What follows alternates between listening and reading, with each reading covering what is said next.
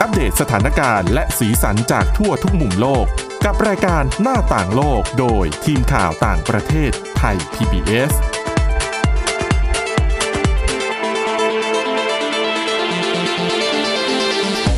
สวัสดีค่ะ ต้อนรับเข้าสู่รายการหน้าต่างโลกนะคะ มาอัปเดตสถานการณ์ แล้วก็สีสันจากทั่วทุกมุมโลกกับทีมข่าวต่างประเทศไทย PBS ได้เช่นเคยแบบนี้นะคะ ทุกวันจันทร์ถึงวันศุกร์เลยค่ะ วันนี้อยู่กับคุณวินิษฐาจิตกรี แล้วก็ดิฉันทิพย์ตะวันธีรนัยพงค์ค่ะ สวัสดีค่ะ สวัสดีค่ะ วันนี้นะคะเราก็ยังเกาะติดประเด็นที่เป็นประเด็นใหญ่ในรอบสัปดาห์ในเรื่องของการประท้วงเรียกร้องความเป็นธรรมให้กับจอร์จฟรอยด์อะนะคะ ค่ะ ก็ผลสืบเนื่องก็ยังคงเกิดการประท้วงต่อเนื่อง อืม เป็นเวลาหลายวันแล้วนะ ยังไม่จบ เกินสัปดาห์แล้วล่ะ ใช่ ก็ครบ อืม เจ็ดวันไปเมื่อกลางสัปดาห์ที่ผ่านมา แต่เขาเสียชีวิตตั้งแต่นู่น วัน ต้น จันท สั ร์ ป ที่ ดา แล้ ห์ ว ก่อนนู่น ไม่ใช่จันทร์นี้นะจันทร์ที่ จันทร์ที่ แล้ว แล้ว อืมก็เป็นข่าวใหญ่ไปนะคะ ก็มีความคืบหน้าเรื่อยมาแหละ แต่ว่าวันนี้คุณวินิษฐาจะมาพูดถึงเรื่องของการที่คือจอร์จฟรอยด์เนี่ยเขาเสียชีวิตจากการที่โดนตำรวจใช้เข่า อืม กดคอลงกับ ใช่ พื้น ใช่ น่ะนะคะ นาน 8 นาทีกว่าน่ะ แปด จน นาทีสี่สิบห้าวินาที ประมาณ ก็เกือบเก้านาทีแล้วล่ะ อีกนิดเดียว จนในเวลาต่อมาจนเขาบอกว่าจนสลบนะคะ แล้วก็พาตัวส่งโรงพยาบาลแล้วก็ไปเสียชีวิต หมดสติไปแน่นอนว่าผลการชันสูตร ตอนแรกอะหลายวันก่อนหน้านี้ประมาณต้นสัปดาห์แหล้วเนาะ ค่ะ เป็น medical examiner เอ่อเจ้าหน้าที่แพทย์ของทางภาครัฐ อืม ของในพื้นที่นั้นน่ะ ค่ะ ก็ชนะสูตรพลิกศพแล้วก็บอกว่าสาเหตุการเสียชีวิตเนี่ยเป็นเรื่องของการหัวใจหยุดทำงาน อืมก็คือเหมือนกับทำให้รู้สึกว่าเสียชีวิตเพราะสุขภาพ ปัญหา อ่า สุขภาพข ใช่ องตัวเองหรือเปล่า ก็คือไม่รู้แหละอาจจะโดน อ่า โดนเจ้าหน้าที่เหนียวรั้งเหนื่อยหอบตกใจอะไรเงี้ยเขาไม่ได้ลงรายละเอียดรายละเอียดที่เขาลงเอาไว้เนี่ยก็คือ มันพบสารพบยาเฟนทานิลในกระแสเลือดเฟนทานิลก็เหมือนกับเป็นยาอารมณ์กึ่งกึ่งๆจะยาเสพติดนะเนาะ ค่ะ ที่ทางนู้นก็ไม่ถึงกับยาเสพติด แต่เป็นยาที่คล้ายๆสูโดเอฟริดินที่เขาแบบไม่ให้ใช้กันทั่วไป แล้วก็พบเมทแอมเฟตามินก็คือยาไอซ์ อืม ใน ใน กระแสเลือดด้วย อันนี้ชันสูตรหลังเสียชีวิต แต่ก็ไม่ได้บอกไว้อีกแหละ ว่าไอแต่ละอย่างที่พบเนี่ย มันมีความเข้มข้นเท่าไหร่ ซึ่งทั้งสองอย่างเนี้ย จริง ๆ ถ้าเกิดใช้โอเวอร์โดสใช้เกินจำนวนก็ทำนำมาซึ่งการเสียชีวิตได้ แต่ว่า คือภาพที่ทุกคนและทั่วโลกเห็นกันก็คือมันไม่ได้เสียชีวิตจากยาเนาะซึ่งทางครอบครัวของฟลอยด์เนี่ยเขาก็เอาไปจ้างแพทย์อิสระที่ไม่ใช่ของรัฐอะไม่รู้แหละว่าเอกชนหรือว่ายังไง แต่ว่าเป็นแพทย์อีกคนนึงมาพิสูจน์ แล้วก็ได้ผลมาว่าสรุปแล้วเนี่ย ขาดอากาศหายใจ อืม จนเสียชีวิตแอสฟิกเซียก็คือมีอะไรไปขวางทางเดินหายใจหลอดลมอะไรก็ว่าไป เพราะว่าข่าวกดลงไปมัน ใช่ แรงนะ นั่นแหละ ว คือที่มา เป็น ที่จะมาเล่าให้ฟัง บริเวณที่ไม่ได้ อืมมันไม่ได้แข็งแรง อืมไม่ได้คือเขาไม่คือตามสรีระร่างกายของเรา ไม่ได้ทำให้คอมารับแรงกระแทก ใช่ นะคะ ใช่แล้วก็ท่าที่คุณตำรวจใช้กับฟลอยด์เนี่ยเขาเรียกว่า knee to neck maneuver ก็คือ คือ เหมื เขา อน มี ภาษา ท่า ไทย ด้วยนะ มันมีชื่อเรียกท่าต่างๆา อัน มี นี้ หลาย คื อย่าง เป็นมาตรการในการจัดการเหรอคะหรือว่า เป็นหนึ่งในท่าที่สามารถใช้ในการเอ่อระงับเหตุจะบอกว่าอะไร เป็นท่าที่ตำรวจสามารถใช้กับใช้จัดการกับคนคนหนึงได้ ไม่ว่าจะเป็นผู้ต้องสงสัยหรือเป็นคนที่ทำพฤติกรรมอะไรไม่เหมาะสมทำพฤติกรรมน่าสงสัยเนี่ยก็ใช้จัดการได้ก็ไม่ได้มีแค่ท่านี้ อื ก็จะมี ค่ ทั้งการล็อกคอในท่าต่างๆ เนี่ยจะมาพูดถึงให้ฟังในเรื่องของการล็อกคอวันนี้ก็คือมันมีสถิติที่หลายสำนักข่าวเอ๊ะเมื่อสักครู่ยังไม่จบ จะบอกว่า ค่ะ knee to neck หรือว่าเข่ากดคอเนี่ยก็คืออ ม อย่างที่เราเห็นในภาพเลย น้ำหนักของคนทั้งคนอะ ไปอยู่ที่ อยู่ที่คอ หัวเข่าะ ใช่ แล้วลงไปที่ ใช่ คออะ แล้วตรงนั้นก็คือคอกับกับฐานกะโหลก อืม ศีรษะใช่ไหมกระดูกก็อาจจะ แต่ดิฉัน แกจะ ว่า แตกได้ ถ้า ด้วย ออกแรงเยอะๆนี่ค ไม่ต้องออกแรง เลยนะ ก็ได้คุณแค่ทิ้งน้ำหนัก คือเขาใช้คำว่าแบบเหมือนพอเจ้าหน้าที่เอาเข่ากดลงไปที่คอใช่ไหม ค่ะ ก็ไม่ได้มีการพยุงส่วนอื่นของร่างกายนี่คะ อ๋อใช่คือ มันก็คือ ต้องต้องให้คุณ ไม่ได้ออกแรงเลย ผู้ฟังองนึกภาพตามอ่ะ อืม ที่ที่ที่เรา ใช่ จะเห็น ใช่ ตามสื่อต่างๆอะนะคะ อืม ว่าเขาไม่ได้มีการเอามืออะไรแตะพื้นเลยนะ คืออ่ะ สำหรับ ดิฉันไม่แน่ใจว่าเขาจับรถไว้หรือเปล่า แต่ว่าแน่นอนแหละน้ำหนักมันลงแนวดิ่ง ถ้าเขาจับรถมันก็เป็นแนวขนานใช่ไหม อืม เออแล้วคนตัวเบลอเบล่า ไม่รู้น้ำหนักเท่าไหร่อ่ะนั่นแหละ ซึ่งอันเนี้ยเป็นท่าเข่ากดคอเป็นหนึ่งในท่าล็อกคอ ที่ใช้ในการควบคุมผู้ต้องหาผู้ต้องสงสัย ซึ่งในมินนิโซตาในมินนิอาโพลิสขออภัยค่ะ มีการใช้วิธีการล็อกคออยู่หลายอย่างสำหรับจัดการผู้ต้องสงสัยแบบเนี้ย ค่ะ แล้วสำนักข่าวในสหรัฐอเมริกาหลายสำนักก็ที่ฉันชื่นชมมากไปหาข้อมูลมาจาก เป็นพวกบันทึกการจับกลุ่มอะไรอย่างเงี้ย ค่ะ ย้อนไปถึงปี 2555 มาจนถึงตอนนี้ประมาณ 8 ปีกว่าๆ เขาใช้การล็อกคอ จัดการกับผู้ต้องสงสัยไปแล้ว 428 คน ถ้าคิดเป็นตัวเลขเฉลี่ยออกมาก็ประมาณเฉลี่ยเฉลี่ยสัปดาห์ละหนึ่งคนอย่างเงี้ย ก็ถือว่าเยอะนะ คือปกติเวลาเราเห็น อืม ตำรวจเข้าไปจับคน ผู้ต้องสงสัยต่างๆอะ อื นะ ม ล็อกคือจับมือเนาะไพร่หลัง จับมือไพ่หลัง โอ้แล้วก็อาจจะใส่กุญแจมือหรือว่าใส่ ใช่ เอาเชือกมารัด อ่ามี อืม เป็นพลาสติก เออ เหมือน เป็ ตัวน รัดสายไฟอะเนาะ ใช่ใช่ ก็ไม่รู้ ค่ะแล้ว ชื่ ก็ อ มา เหมือนกั รั น ด จริงๆเรีย ที่ กว่า ข้อ อะไร มือ นั่นแหละ ซึ่งต้องอธิบายคุณผู้ฟังฟังก่อนว่า ถ้าดิฉันพูดคำว่าล็อกคอ ก็จะนึกถึง เอาเอามือ เอา มา แขน ล็อกคอ เออไปล็อก เแขน จากข้างหลัง แต่จริง ๆ แล้วตามหลักการเนี่ย การล็อกคอมันมีอยู่หลายอย่างก็คือ เขาให้คำนิยามมาไว้ว่า มันเป็นการใช้แขนหรือใช้ขาของเจ้าหน้าที่ก็ได้ กดที่คอของคนที่คุณจะควบคุมตัวเนี่ย จะกดข้างเดียวก็ได้ ค่ะ จะกดสองข้างก็ได้ ถ้ากดสองข้าง อ๋อ ก็ลองนึกภาพแบบเหมือนดูในหนังอะเอาขาหนีบคออย่างเงี้ย ค่ะ อ่ะ โอ้ ซึ่ อั ง นนั้นต้องมีความแข็งแรงของร่า ถู ง กต้อากง ย ก็ขึ้นอยู่กับสถานการณ์แหละ เขาต้องรับมือใช่ไหมแต่ทีนี้มันก็จะมีระดับความรุนแรงก็คือ สิ่งที่ให้ทำได้เนี่ย อืม ก็คือหนึ่งล็อกคอเพื่อแค่ให้แค่ให้หยุดอะ ค่ะ หยุด คือ หยุด ไม่ ขัด ให้เขา ขืนหยุดอะไรอย่างเงี้ย ม แต่ไม่รุนแรงมาก ยังมีสติอยู่ ค่ะ กับอีกขั้นหนึ่งก็คือ ล็อกคอแบบตั้งใจให้หมดสติ อ๋อ ล็อกคอเพื่อแบบอาจจะไปกด ค่ะ มันจะมีหลักการหลายอย่าง เช่นไปกดเส้นเลือด เส้นเลือดใหญ่ตรงคอ ค่ะ กด ซึ่ง สอง คนที่ ข้าง จะทำต้องเป็นผู้เชี่ยวชาญด้วยนะ เขาต้องได้รับการฝึกมา อ๋อ อ่า หรือว่าจะกดตัวหลอดลม ค่ะ เพื่อให้ผู้ต้องหาหมดสติไปชั่วครู่หนึ่ง อืม เพื่อเพื่อที่ตำรวจจะไม่ได้รับอันตราย อันเนี้ยเมเนโซตาขออภัยค่ะเมเนียโพลิสอนุญาตให้ทำได้ แล้วก็อีกอย่างหนึ่งคือโชคโฮลโชคโฮลเนี่ยคือการล็อกคอจริง ๆ แบบที่เรา ที่เราค เดี๋ยวเล่นกับเพื่อนตอนเด็กๆอ่ะ อ่า แต่ ค่ะ อันเนี้ยจะเป็นแบบให้คุณผู้ฟังจินตนาการเอาภาพท่อนแขนอ่ะ กดเข้าที่หลอดลม กดเข้าตรงลูกกระเดือกอ่ะตรงกลาง ไม่ใช่ กดเข้าไปตรง ข้อมือใช่ ๆ ไหมคะ ไม่ใช่ใช้ท่อน แล้วก็ไม่ จริง ๆ มันก็ไม่ได้ ข้อศอกไอ้ข้อ ไม่ พั ใช่ บข้างในด้วย มันจะมีต่างกันนิดนึง ถ้าเป็นโชคโฮลก็คือเอาแขน เอาท่อนแข ท่อน นท่อนแขนข้างล่าง เ เนี่ย กดลงตรงกลางกดแบบขนานเข้าหาลำตัว มันจะกดทับตรงลูกกระเดือกพอดีแบบกดเข้าไปตรงเนี้ยแล้วมันจะบีบ ค่ะ หลอดลม อ๋อ แล้วทำแรงๆอ่ะ ก็คือหยุดหายใจเหมือนที่มีคนที่นิวยอร์กเอริกกาเนอร์ ค่ะ โดนตำรวจจับแล้วก็เสียชีวิต ด้วยวิธีนั้น หลายปีมาก่อน ค่ะ ก่อนหน้านี้ จนแต่ว่าจริงๆอ่ะถ้าเป็นนิวยอร์กเนี่ยเขาห้ามนะกรมตำรวจ อ๋อ ที่นิวยอร์กห้ามใช้ คือต้อ ท่าง อย่า โชว์ ลื โค มว่าในสหรัฐอเมริกาเนี่ยเรื่องของการบริหารจัดการแล้วก็ระเบียบบางข้อบังคับต่างๆ เนี่ยของแต่ละมลรัฐจะแตกต่างกัน ใช่ ใน กรม แต่ละ ตำรวจ พื้นที่อะนะคะ แต่ละเมืองเองก็มีข้อกำหนดไม่เหมือนกัน อืม แต่ว่าที่มีนาโพลิสอ่ะใช้โชว์โค ทำได้ ก็ได้นะ อ๋ออ๋อ ไม่ได้เขียนว่าห้าม ก็คือไงก็ แต่ กร คือใน ณีร้ายแร ใน ง วิจาร ให้ ณญาณ ทำได้ ของตำรวจแหละว่า ถูก ผู้ที่เราเข้าไปจัดการเข้าไปควบคุมตัวเนี่ย ใช่ เขามีอันตรายมากน้อยแค่ไหนอะนะคะ กับอีกท่าหนึ่งที่คล้ายๆกันล็อกคอก็คือ เปลี่ยนจากไอ้ตรงท่อนแขนตรงกลางอ่ะ ค่ะ ให้เอาข้อพับของศอกเราอะ อ่า ไปอยู่ตรงกลางคอ โอ้ แล้วทีนี้หลอดลมตรงกลางอะมันจะยังไม่กดมันยังไม่ถูกกดทับนึกออกไหม ค่ะ แต่ว่า พระ เนื้อ มัจะมี แขน มี เออ สามเหลี่ยมเนื้อที่สามเหลี่ยม ถูกต้อง เหลื ค่ะ ออยู่อะนะคะ แต่ว่าเนื้อแขนของเราอะเขาท่อนแขนข้างล่างกับ อ่า ต้นแขนเราอะมัน ค่ะ จะไปบีบข้างสองข้างของลำคอ ซึ่งมันมีเส้นเลือดใหญ่อยู่อะ อ๋อ อันเนี้ยก็เป็นอีกท่าหนึ่งที่อาจจะทำให้หมดสติได้ แต่อาจจะไม่ถึงกับเสียชีวิต เพราะว่าไม่ได้ไปกดหลอดลม คือจะไม่เท่ากับที่ใช้ท่อนแขน ใช่ อันั้น มั จะ น อันตรายกว่า ก็มันเป็นมันมีชื่อเรียกอีกชื่อหนึ่งต่างหากก็เป็นท่าที่ตำรวจเขาก็ฝึกกันมาแห แต่ ละ ถ้าเป็นเรานี่ทำ ถ้า อาจ เป็น จะไม่เจ็บเพ ไม่ ราะ ใช่ ไม่มีแร ไข ง มันอ๋อ เออ ซึ่งทั้งหมดทุกอย่างที่พูดมาเนี่ย ที่เมเนียโพลิสใช้ได้ ค่ะ แต่สำหรับบางเมืองเข่ากดคออ่ะก็ใช้ไม่ได้ด้วยห้าม อืม อ่ะ ทีนี้กลับมา 8 ปีกว่าๆ มีคนถูกล็อกคอ ค่ะ ไป ที่ตก 428 ค สั น ปดาห์หนึ่งหนึ่ง อ่า คนน่ะนะคะ แล้วที่น่าตกใจก็คือในจำนวนนี้เนี่ย เป็นคนผิวดำมากถึง 2 ใน 3 เขาเก็บสถิติมา 428 คนเนี่ย เป็นคนผิวดำ65%หรือว่า 280 คน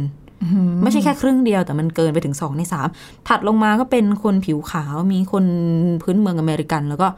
คนชาติอื่นๆ ลูกครึ่ง ลูกผสมเอเชียอะไรก็ไล่กันไป แต่ว่าเอเชียอยู่ท้ายแถวนะ มีแค่ไม่กี่ ค่ะ คน และ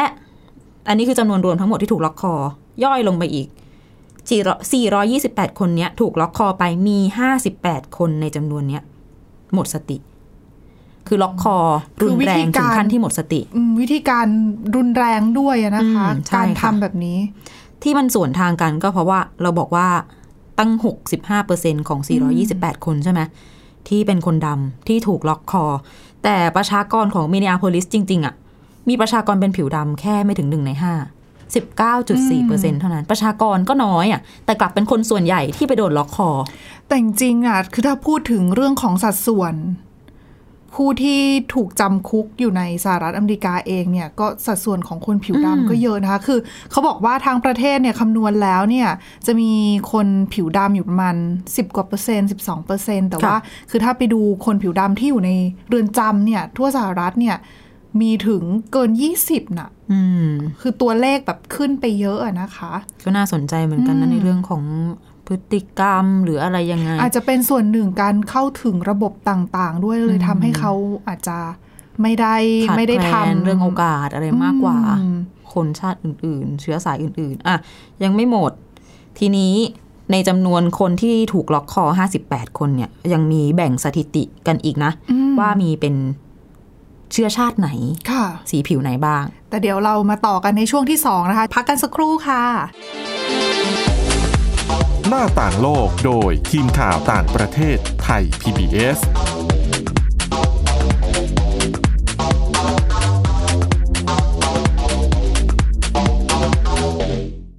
เพียงแค่มีสมาร์ทโฟน ก็ฟังได้ไทย PBS ดิจิทัล Radio สถานีวิทยุดิจิทัลจากไทย PBS เพิ่มช่องทางง่ายๆ ให้คุณได้ฟังรายการดีๆ ทั้งสดและย้อนหลัง ผ่านแอปพลิเคชันไทย PBS Radio หรือเวอร์ไบเว็บไทยพีบีเอสเรดิโอคอมไทยพีบีเอสดิจิทัลเรดิโออินฟอร์ทนเมนต์ for all ไทย PBS Application on Mobile ให้คุณเชื่อมโยงถึงเราในทุกที่ทุกเวลา ได้สัมผัสติดตามเราทั้งข่าว รายการ รับชมรายการโทรทัศน์ และฟังรายการวิทยุที่คุณชื่นชอบ สดแบบออนไลน์สตรีมมิ่งชมรายการย้อนหลัง ข้อมูลกิจกรรมไทย PBS ร่วมเป็นนักข่าวพลเมือง รายงานข่าวกับเรา และอีกหลากหลายฟังก์ชัน ให้คุณดาวน์โหลดได้ฟรี ทุกระบบปฏิบัติการ ติดตามข้อมูลเพิ่มเติมได้ที่ www.thaipbs.or.th/digitalmedia เพราะวิทยาศาสตร์อยู่รอบตัวเรา มีเรื่องราวให้ค้นหาอีกมากมาย เทคโนโลยีใหม่ๆ เกิดขึ้นรวดเร็ว ทำให้เราต้องก้าวตามให้ทัน อัปเดตเรื่องราวทางวิทยาศาสตร์ เทคโนโลยี และนวัตกรรม ที่จะทำให้คุณทันโลก กับรายการ s c i e n d Tech ทุกวันจันทร์ถึงวันศุกร์ทางไทย PBS Digital Radio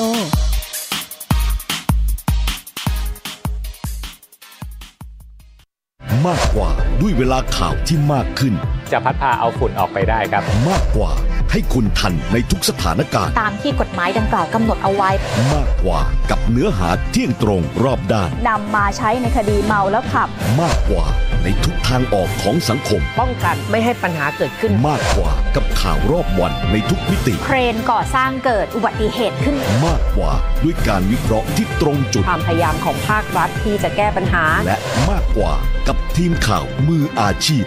ข่าวไทย PBS ให้คุณได้มากกว่า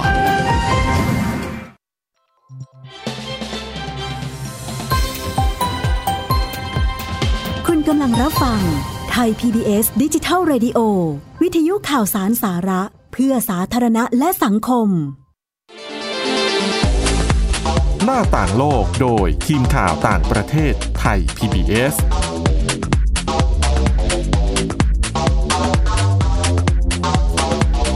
ค่ะ สวัสดีค่ะ ต้อนรับกลับ ลับเข้าสู่ช่วงที่ 2 ของรายการหน้าต่างโลกนะคะ ก็ยังอยู่กับเรื่องเดิมนะ อืม เรื่องสถิติของการล็อกคอ ค่ะ ที่เกิดขึ้นในเมืองมินนีอาโพลิสนะคะ ที่ นั่น คุณแหละ นิถาเล่าให้ฟัง จาก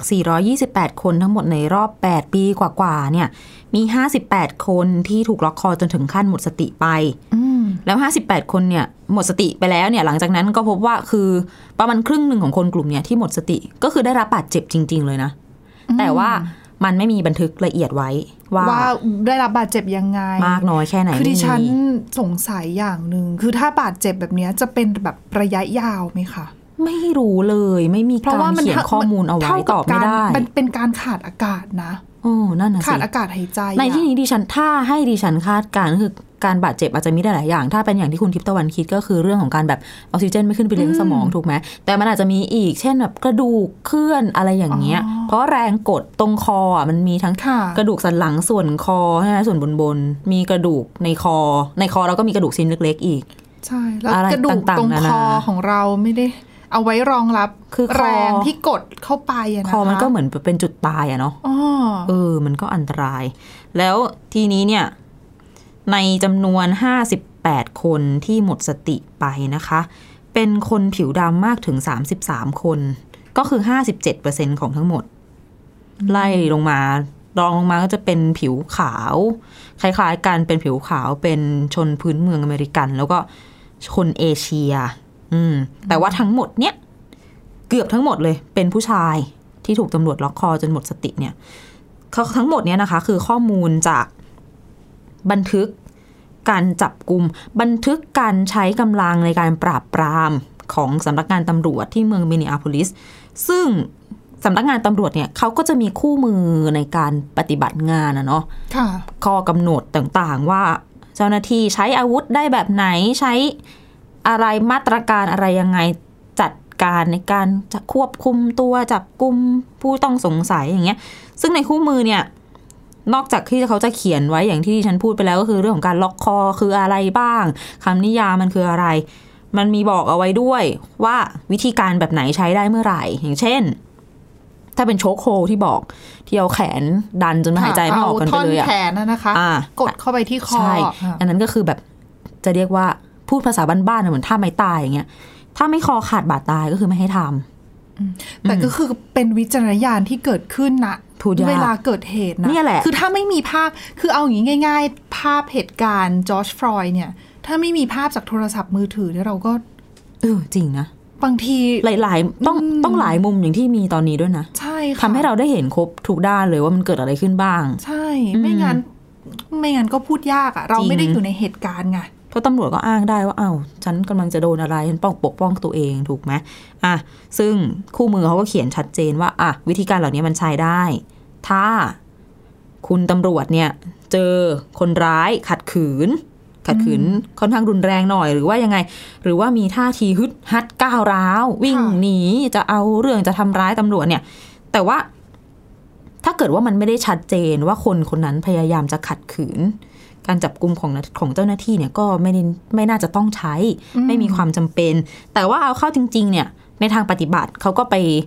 นักข่าวที่นู่นเนี่ยเขาก็ไปดูข้อมูลจากบันทึกการจับกลุ่มเวลาเขาจับใครก็เหมือนไปลงบันทึกประจำวันใช่ไหมคะ ค่ะ จะมีลงรายละเอียดเอาไว้ด้วย ก็ต้องเขียนรายงานส่ง ใช่ อะนะคะ เก็บ ใช่ เอาไว้เป็นข้อมูล หลายคดีหลายกรณีเลยมีการระบุเอาไว้ว่า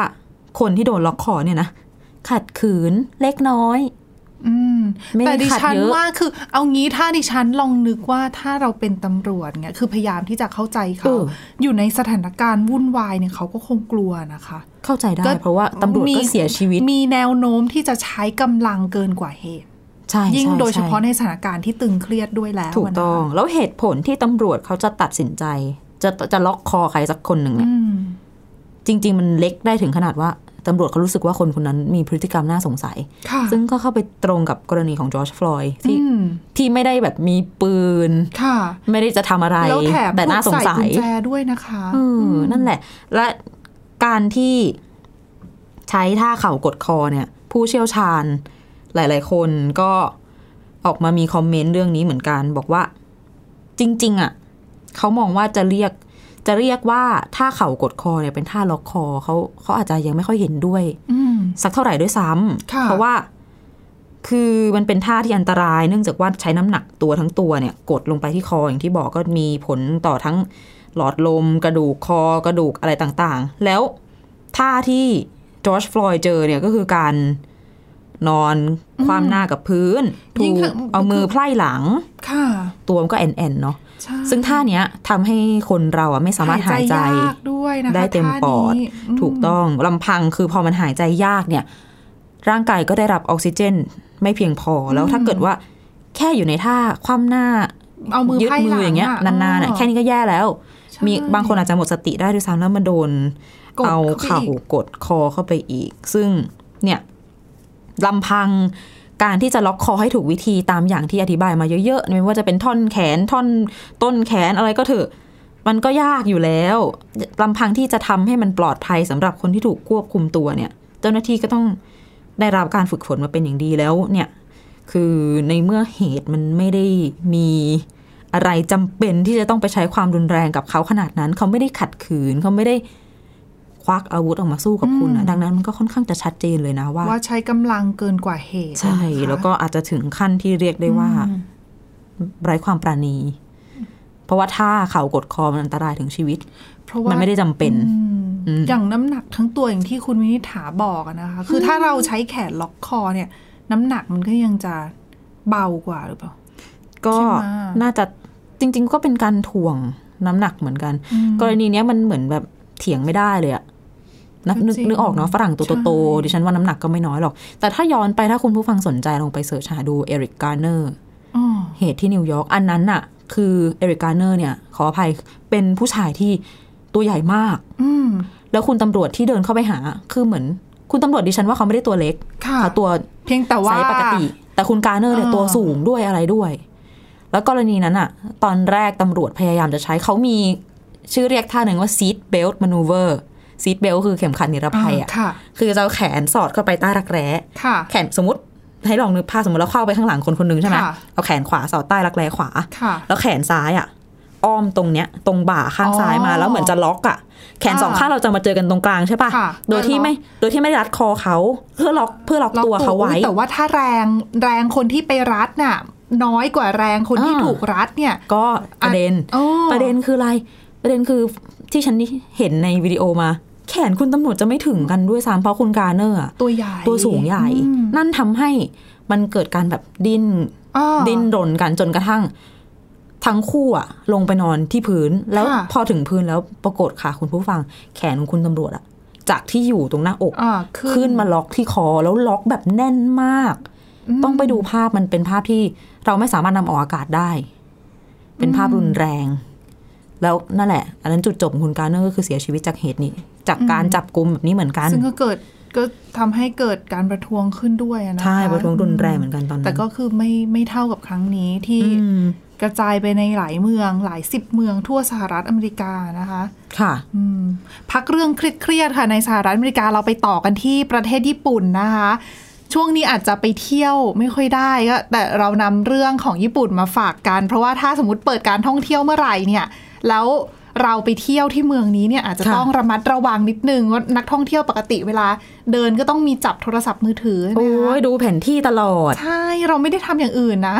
เรากลัวหลง คือตอนนี้ค่ะ เจ้าหน้าที่ในเมืองยามาโตะซิตี้เจ้าหน้าที่ในเมืองยามาโตะนะคะ ที่อยู่ใกล้กับกรุงโตเกียวค่ะ เขาเพิ่งยื่น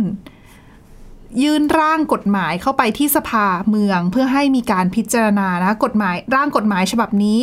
พูดถึงเรื่องอะไร เขาบอก ค่ะ ว่าห้ามคนใช้โทรศัพท์มือถือระหว่างที่กำลังเดินอยู่ อืม เออ ห้ามใช้ก็คือแบบห้ามโทร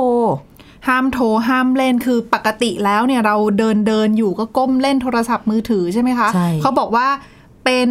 ทับคือการกระทำแบบเนี้ยทำให้เสี่ยงที่จะเกิดอุบัติเหตุอย่างที่เราก็เห็นในข่าว ไม่ใช่แค่ที่ญี่ปุ่นนะ บ้านเราหรือว่าหลายประเทศทั่วโลกเราก็เห็นข่าวกันบ้างแล้วที่มีคนมัวแต่เล่นโทรศัพท์มือถือ ถ้าไม่เกิดอุบัติเหตุกับตัวเองก็ไปทำคนอื่น เออใช่ ได้รับบาดเจ็บอะนะคะ ซึ่งเรื่องนี้ก็เกิดในญี่ปุ่นด้วย ค่ะ แล้วก็เมืองนี้เนี่ยในพื้นที่ที่มีประชากรหนาแน่นเนี่ยก็พบว่ามีคนใช้โทรศัพท์มือถือระหว่างที่เดินเนี่ยเพิ่มจำนวนสูงขึ้น แล้วก็ทำให้เกิดอุบัติเหตุเพิ่มมากขึ้นตามมานะคะ ซึ่งเขาบอกว่ากฎหมายฉบับนี้ถ้าผ่านการ ลงมติรับรองเนี่ยจะถือว่าเป็นกฎหมาย ห้ามเดินเล่นโทรศัพท์มือถือฉบับแรกของญี่ปุ่นเลยล่ะ แล้วก็จะมีผลบังคับใช้ในเดือนหน้านะคะ คือจริง ๆ แล้วเนี่ยเขาบอกว่ากฎหมายฉบับเนี้ย คือหลายคนพอมองว่าเป็นกฎหมายห้ามปั๊บจะต้องมีบทลงโทษใช่ไหม อืม แต่จริงๆแล้วเนี่ยเขาบอกว่ากฎหมายฉบับนี้ไม่ได้มีบทลงโทษชัดเจนนะคะ ค่ะ อเขาบอกแค่ว่าต้องการที่จะให้กฎหมายฉบับเนี้ยมีอยู่เพื่อ กระตุ้นเตือนถึงอันตราย คือให้คนรู้ว่ามีกฎหมายฉบับนี้ แล้วก็ระมัดระวังมากขึ้น ระวังที่จะไม่ใช้โทรศัพท์ระหว่างที่เดิน ไม่ว่าจะเป็นเรื่องของการส่งข้อความด้วยเหมือนกันนะนะคะ เพราะว่าเพราะว่าก็อย่างที่บอกไปว่าทำให้เกิดอุบัติเหตุเพิ่มมากขึ้นนั่นเองค่ะ อืม และนี่คือทั้งหมดของรายการหน้าต่างโลกในวันนี้นะคะ มาอัปเดตสถานการณ์แล้วก็สีสันจากทั่วทุกมุมโลกกับทีมข่าวต่างประเทศได้ใหม่นะคะ ทุกวันจันทร์ถึงวันศุกร์ติดตามรายการได้ที่ www.thaipbspodcast.com ค่ะ หรือว่าฟังผ่านพอดแคสต์ได้ทุกช่องทางนะคะค้นหาคำว่าหน้าต่างโลกค่ะ วันนี้พวกเราแล้วก็ทีมงานลาไปก่อน สวัสดีค่ะ สวัสดีค่ะ Thai PBS podcast. View the world via the voice.